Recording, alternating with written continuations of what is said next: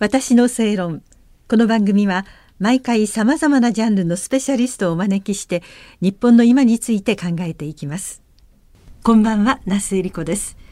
今夜から3回にわたってお話を伺います前山形県知事で国際教養大学客員教授斉藤博さんです。よろしくお願いいたします。はいどうもこんばんは。よろしくお願いします。簡単にプロフィールをご紹介させていただきますと、山形のご出身で1957年生まれ、東京外国語大学を卒業後、ジョンズ・ホプキンス大学高等国際問題研究大学院で修士号を取得されて、1981年に日銀にお入りになって、で、その後、ワシントンの国際通貨基金や預金保険機構で金融再生法改正法などに携わられて、で、2005年に山形県知事ということで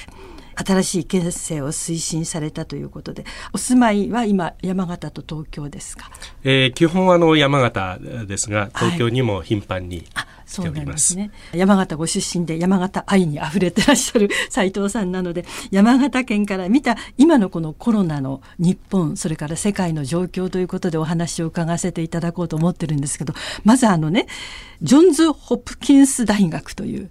これもう今年しょっちゅう耳にして。そうですね。はい。あのそこのご卒業でいらっしゃるんです、はい、どんな大学なんですか？えとても大きな総合大学で、はい、やっぱり一番有名なのは医学部があの有名な大学ではないでしょうかね。はい、まあ、一方で私があの卒業したのはその大学院で、えワシントン DC の中にあります。本キャンパスはメリーランド州のバルチモアっていうところにある医学部も含めてですね、はい、ある大学です。ジョンズ・ホプキンス大学が名前が出てくるたびにですね、うん、まあ、そういう意味でも誇りに思っております。そうですよね。もう発表すると必ず世界で何人だとかどう増えたとか、はい、あと資料が出てくると必ず隅っこにジョン・ホプキンス大学って出てたりしますから、はい、やっぱり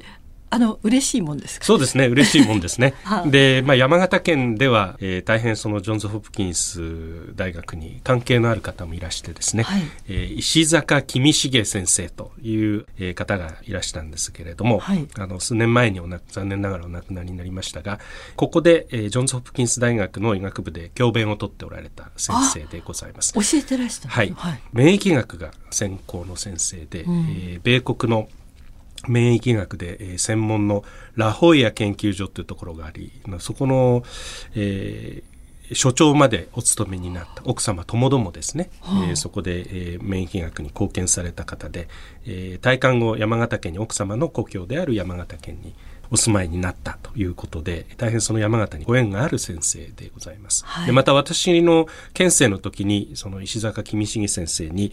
教育委員会の委員長をお願いしたりいたしまして、まあ、そういう意味でも、まあ、ジョンズ・ホプキンス大学で教鞭を捉えていた石坂先生にはお世話になったこういうな経緯もございます。なるほど、まあ、あの今県政の時にとおっしゃいましたけれども47歳の時ですがもともと経歴にありますように金融関係をやってらした、はい、ですよね、はい、それで県知事に立候補なさった。まあ、あのふるさとが山形だということがあり、はい、やはりいろんな意味でえ山形県に自分のふるさとに貢献したいということで、うん、一旦はあの地元の山形銀行に四銀行を辞めてですね、はい、あの就職したんですけれどもまあ四半世紀ぶりに戻ってくるふるさとを眺めていやもっと直接的に自分が貢献できることはないものだろうかと考えていたところ、うん、県知事選挙があるという話を聞いてそれじゃあ、えー、地盤看板カバンもないけれども 一つ自分も立候補してみるかと。あまあ、自身で決断し手を挙げて、はい、えー、そして選挙をぶって県政を担うわせていただいたという経緯でございます。全く毛色の違うこと普通ねあの県知事さんっていうと市長だったりとか、えー、県議だったりとかなんかそういう政治経験のある方が、はい、あのなることが多いと思うんですけども、はい、そういうためらいとか何か？まあ、無知の無謀ということがよく言われると思いますが、はい、まあ、しかし誰にも負けなかったのはやっぱり志山形県自分のふるさとを思う気持ち愛する気持ちと、うん、そしてそれをより良くしたいというその志だけは負けないと思っていましたので、はい、えー、その点では、まあ、地盤看板カバンのない私でもあのその思いが有権者の皆様に県民の皆様に通じたのかなと思っております。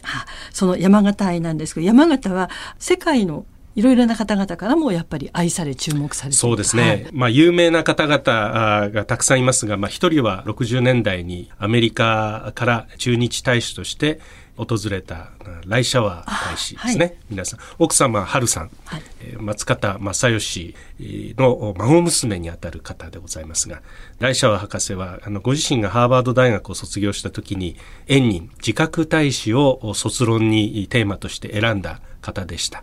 で山形には山寺というそのえー、自覚大使の円仁さんの仏塔が安置されているということで、えー、大変そういう意味では別格の、えー、ところでしたので、はい、来社博士もそこに大変こうご関心が高くですね山形に注目していたと、うん、そして、え寄せてくれた山形に寄せてくれた中で、まあ、もう一つの日本と、えー、東京から北九州まで広がる大工場地帯工業地帯ふとその、えー、北に目を向けると自然と人間が調和の取れた形で将来の姿を示している、もう一つの日本山形があると、まあ、こういうふうにおっしゃってですね大変そのめでてくださったという意味で来社博士の恩に今我々としてもすがることがあるということですね。はい、それからあのもう一人はその、えー、第35代のケネディ大統領が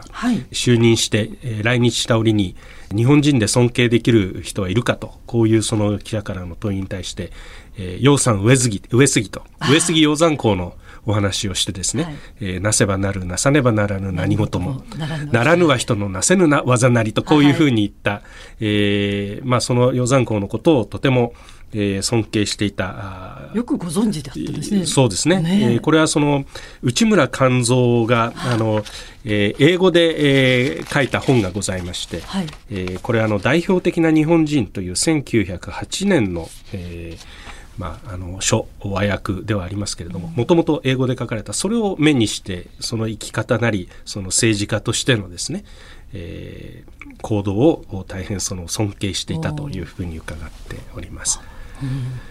あと実はその、えー、もう一人、まあ、何事も3つ言えば非常に安定するのですね なんかそういうところ政治家っぽいですね。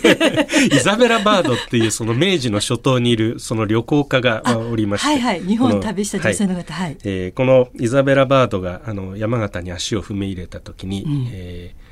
ー、東洋のアルカディアというふうにあの称してくれた、まあ、これがあのやはりそれだけあの自然に恵まれて美しい景観を持っている、まあ、ふるさと山形だということで、うん、イザベラ・バードがこうおっしゃってくださったということも、まあ、県民としては皆さん頼りにしてですね、はい、よく宣伝に使わせていただいています。はい、その山形があの今コロナでどんな状況で仕事がどうでというようなことは次回伺わせていただきますので、はい、よろしくお願いいたします。はいえー、前山形県知事で国際教養大学客員教授の斉藤博さんにお話を伺いました。私の正論お相手は那須恵理子でした。